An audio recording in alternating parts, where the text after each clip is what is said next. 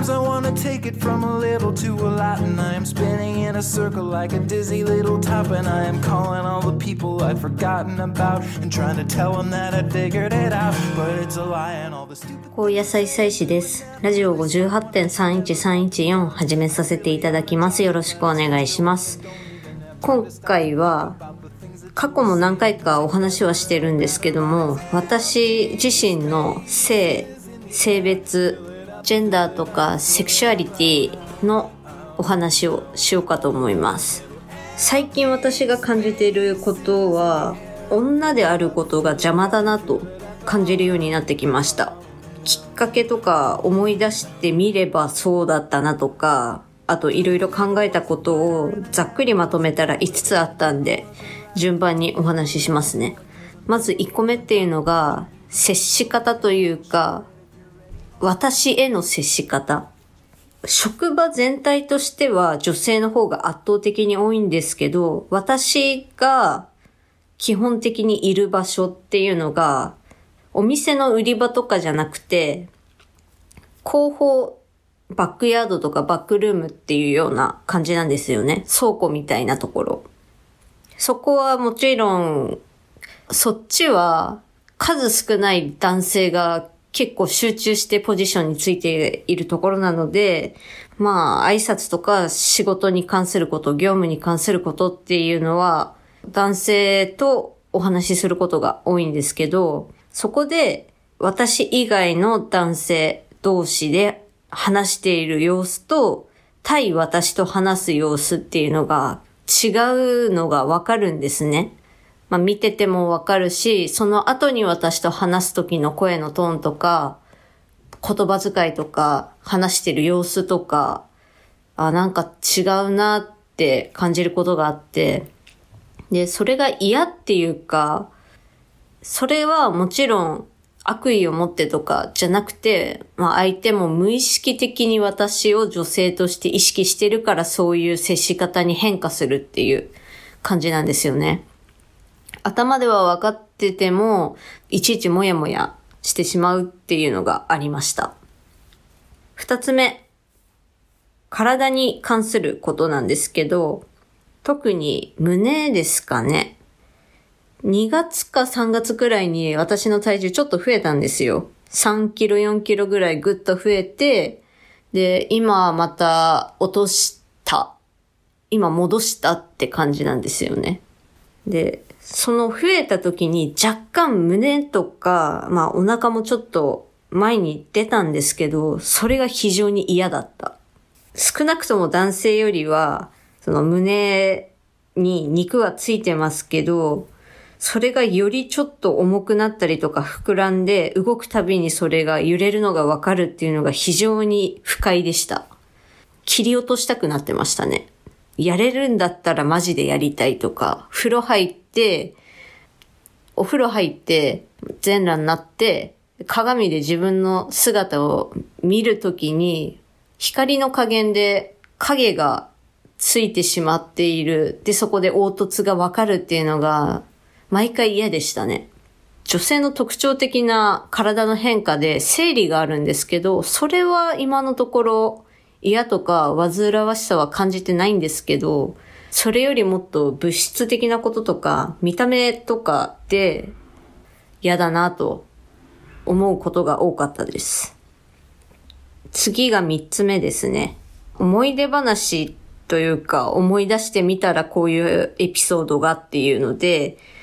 まず一個目が幼い頃感じてた兄との差。例えば、お下がりを私は着たことがないんですよ。兄二人からのお下がりっていうの。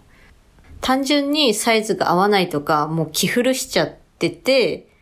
これをまた着させるのはどうなのかっていうのかわかんないんですけど、私は当時感じてたのは女だから男であるお兄ちゃんたちのは着ちゃダメだよみたいな言われ方をされてたように感じてます。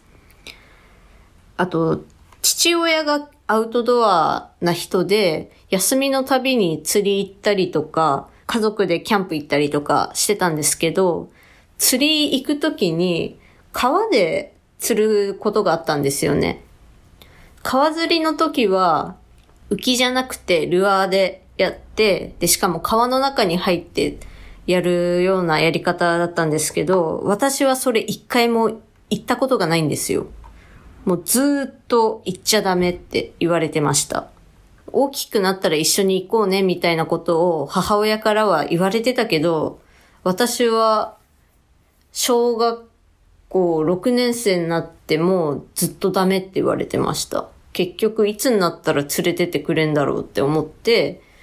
結局一回も行けずに、で、中学になったら私は忙しくなっちゃったので、土日そんな暇はなかったですね。日常的にも女の子なんだからってことで、服とか言葉遣いもめちゃくちゃ言われてました。女だからその女色の服を買ってあげないって、そこで私が粘ろうもんならキレられるとか、あと言葉遣い。幼馴染の男の子の名前を、くんづけしなさいって言われてたんですよ。呼び捨てで誰々って呼んだら、誰々くんでしょって、いちいち訂正させられてて、あとは芸能人の名前もダメでしたね。兄たちは許されてるのになんで私はダメなのかと。理屈がわかんないですよね。もうそれで当時からちょっと何言ってるかわかんないですっていう状態でした。次が、女として感じた男性への恐怖。まずは、何の変哲もない父親からのハグで恐怖を感じたことがあります。スーパーかホームセンターで父親がレジのお会計終わった後にお釣りを私にくれたんですよね。あげるって言われて、やったーっつってもらうじゃないですか。当時から私はお金に関してがめつかったんで。でもなんでこれくれるのって聞いたら、あんたのことが好きだからだよってハグをされたんですよね。後ろからこう、ガバッとやるような感じでハグされたんですけど、その時にすっごい怖かったんですよ。で、やだっつって、もうもがいてっていうか、振り払って距離を取ったことを覚えてますね。これが多分、小学校上がる前だったと思います。次が、これは小5か小6ぐらいですね。英会話で一緒になった男の子がいたんですよ。男の子二人、私一人の三人で同じ授業を受けてたんですけど、その授業が始まる前に、まあ待ってる部屋があるんですよね。英語の本読んで待っててね、みたいな部屋があったんですけど、まあ私たちはそんな真面目におとなしく本読んでるわけもなく結構騒いでまして。で、その時に一人の男の子となんか力比べみたいなのしたんですよ。手を頭くらいの位置で二人で組み合ってこう押し合うみたいな。でそれをやった時に相手のこう体格が良くて野球かなんかもやってたんですよね。で、まあ私も体格は良かったけどスポーツやってなかったし、で、やっぱりそこで男女の差が出て圧倒的に負けるっていうか押されるんですよ。その時に、あ、なんかやばい、これはやばいみたいなことを感じてました。本能的にやべえな、負けるっていうか、やられるなっていうのを感じました。あと、一番最近に感じてたのが、もう、2年前とは言わないか、1年半くらい前の、前のアパートを住んでた時に、向かいのおじちゃんが、おじちゃんっていうかおじいちゃんがもう認知症で、鍵をかけてない私の部屋のドアをいきなり開けて、おうみたいな。向こうが驚く。私の方が驚く。何なんですかって言って私がドア閉めようとしても、そのおじいちゃんの方がドアを押さえて閉めらんなくて、3、4回ぐいぐいやった後にようやくバタンって閉められた時。それも怖かったっすね。その後すぐ警察呼んだりとか、まあ認知症なので、その後も何度か気候をやって、それをきっかけに引っ越したりとか仕事を辞めたりとかっていうことをしましたね。これが私が感じた女として不利っていうか、不利とか理不尽みたいな、そんなお話でした。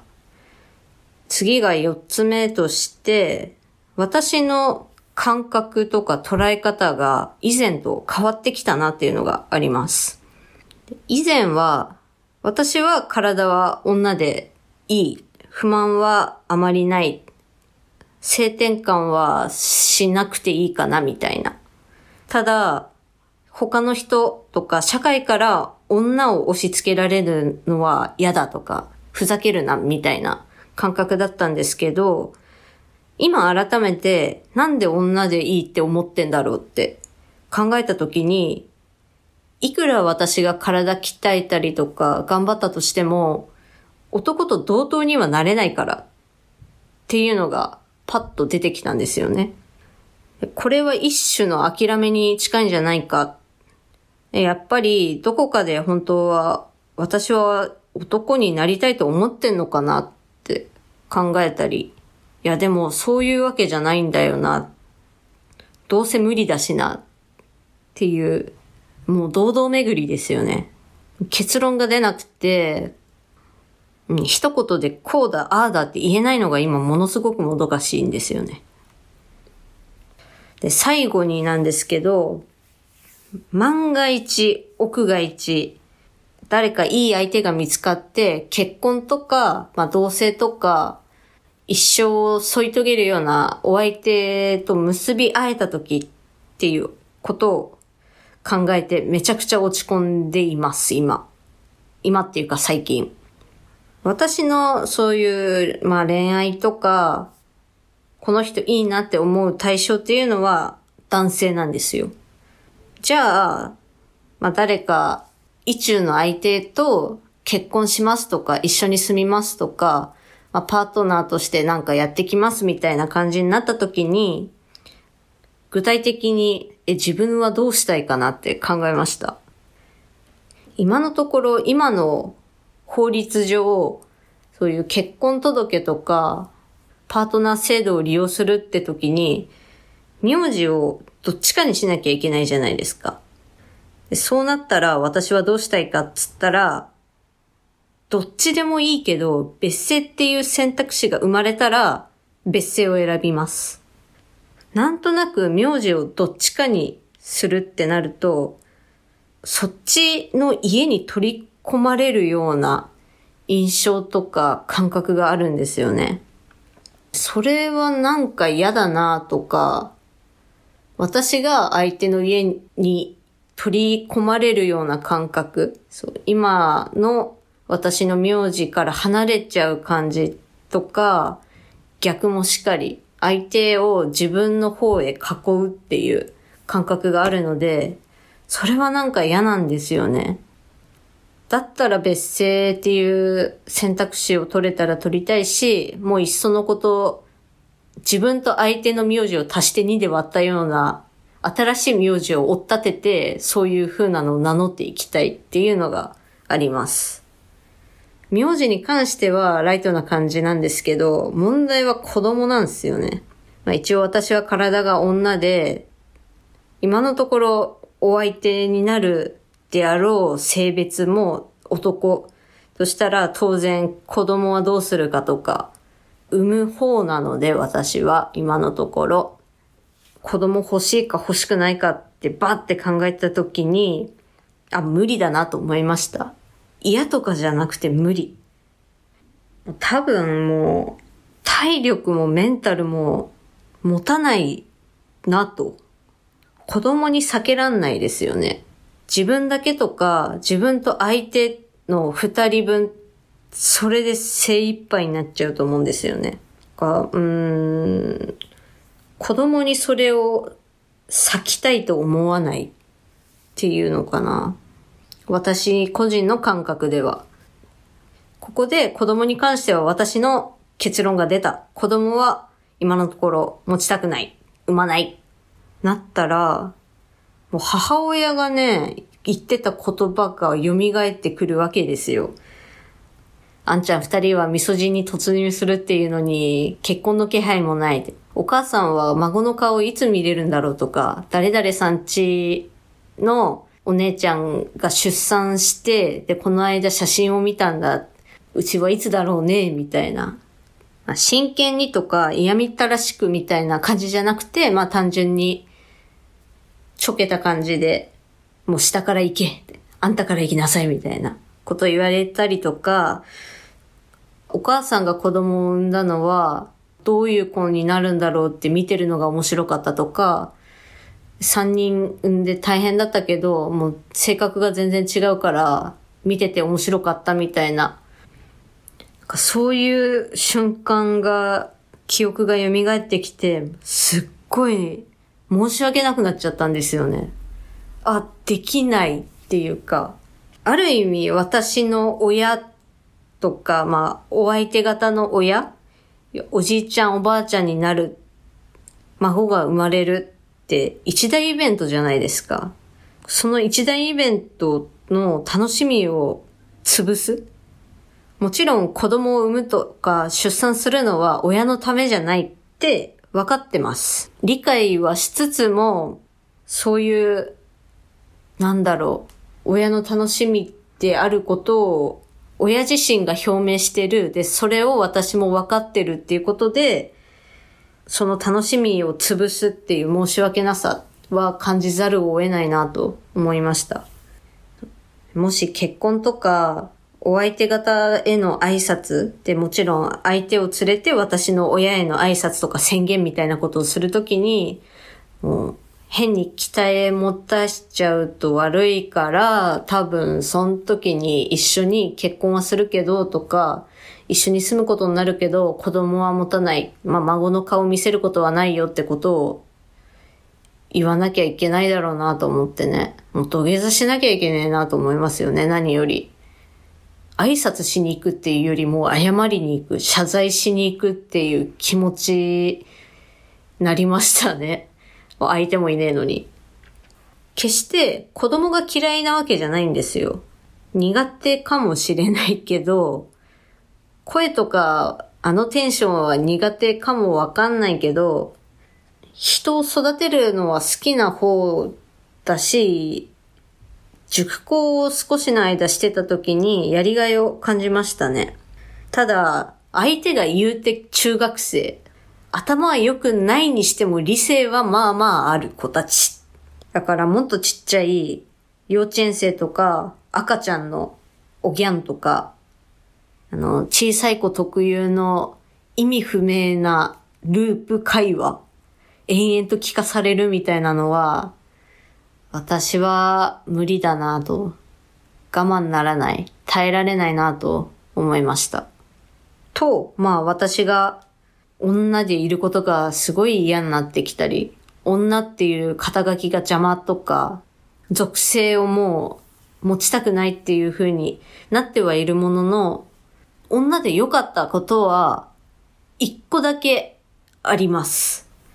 で、それは振袖を着た時、晴れ着姿を親とか、じいちゃんばあちゃんに見せられた時ですね。特に祖父母から見た、こう、下に広がる関係者っていうんですか。特にすぐ会えるとか身近なってなってくると、私が唯一の女なんですよね。祖父母自身の兄弟では、お姉ちゃんとか妹さんが多い方ではあるんですけど、それより下の世代になると、もう全員男。末っ子の私だけが女だったんですよ。だから、前撮りの写真を、まずは祖父母にプレゼントできた、なんか立派なアルバムみたいなので、たかが2、3枚のベストショットを選んで、デカデカとしたアルバムを送れたっていうのは良かったし、あとは、私がその前撮りをしに行った時とか、成人式で着付けてもらう時に一緒に行ってくれたのは母親なんですけど、二回とも涙を流してたんですよね。それを思い出すと、女で良かったなとは思います。私は大学もね、途中で辞めてしまったし、入学式は、ああ、入学式どうだったっけな。入学式母親だけ来たのかな。でも私はまだその時は、うん、割とうつ病を引きずったような感じで本もこけてた時代だったので、まあそれで男でスーツ着てもあんまりなんだろうね。大人になったっていうか、こんなに大きくなってみたいな印象を与えられなかったんじゃないかなと思います。だから、そういった節目があって、それを女として迎えられたっていうのは良かったけど、でも、やっぱ今、自分が感じるのは、女から抜け出したいって感じですかね。他の人、他者とか社会とかと接して生まれた、何ですかね。なんて言えばいいんだろうね。その接触によって生まれた感情でもありますし、自発的な感情、自然に生まれた、私の中で生まれた感情でもあるので、いくら他の人とか社会が変わっていく、それはとてもいいことではあるんですけど、じゃあ、そこで解決するかって言われたら、結局自分の中で私が勝手に自発的に感じてるようなこと、体とか、あとは、まあ、恐怖とか、消せるものではないので、やっぱり解決しないなと思いますね。今回は今のところそんな感じで終わらせていただこうかと思います。ここまでお聴きいただきありがとうございました。それでは皆様ごきげんよう。さよなら。Spend some time with you.